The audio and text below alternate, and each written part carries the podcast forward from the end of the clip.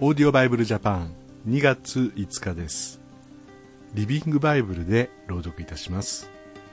マタイの福音書24章1節から28節です。お聞きください。イエスが神殿の庭から出ようとしておられると弟子たちが近寄ってきてこの神殿は大層立派ですねと言いました。ところがイエスは言われました。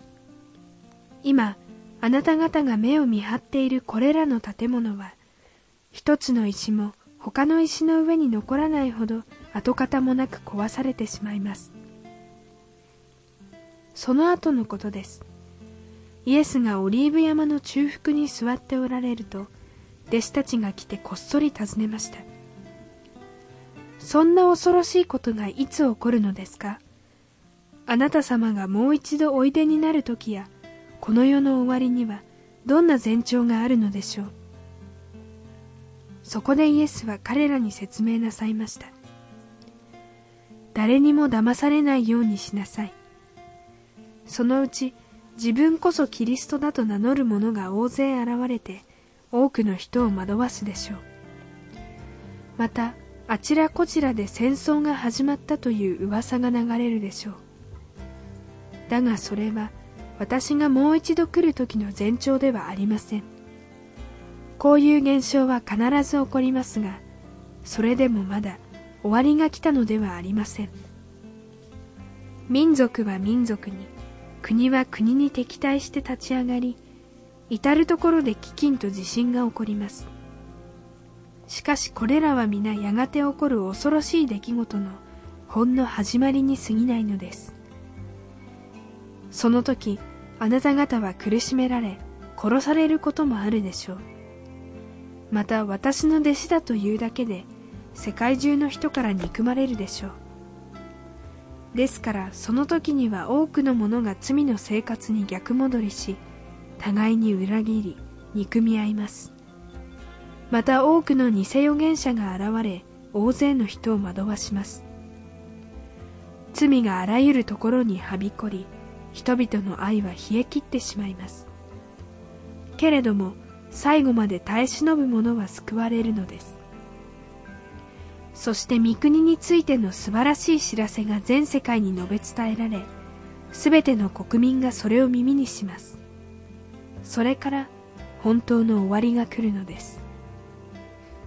ですから預言者ダニエルが語ったあの恐るべきものが聖女に立つのを見たなら読者よこの意味をよく考えなさい。その時はユダヤにいる人たちは山に逃げなさい。屋上にいる人たちは家の中のものを持ち出そうと下に降りてはいけません。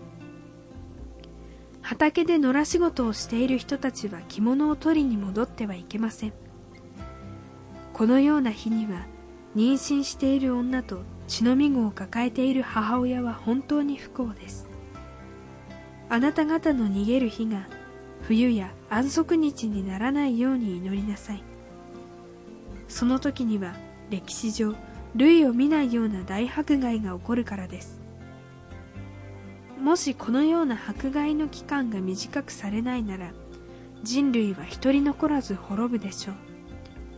だが神に選ばれた人たちのためにこの期間は短くされるのです。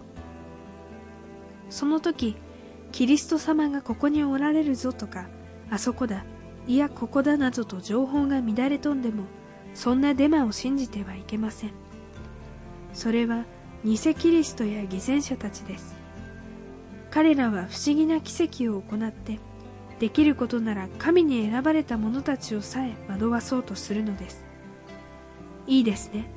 よく警告しておきますよ。ですから誰かがメシア救い主がまたおいでになった。荒野におられるぞと知らせてもわざわざ見に出かけることはありません。またメシアはこれこれのところに隠れておられるぞと言っても信じてはいけません。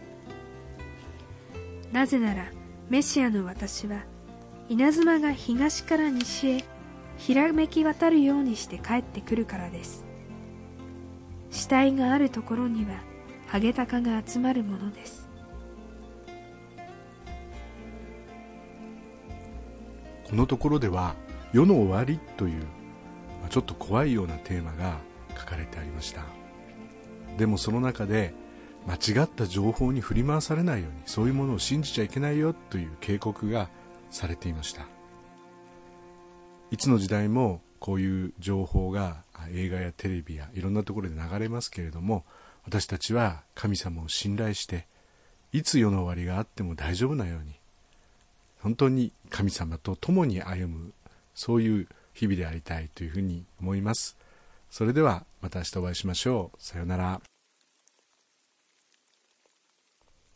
このオーディオバイブルジャパンはアメリカのデイリーオーディオバイブルの協力によりメッセージ小暮達也ディレクターティム・ジョンソンでお送りしました。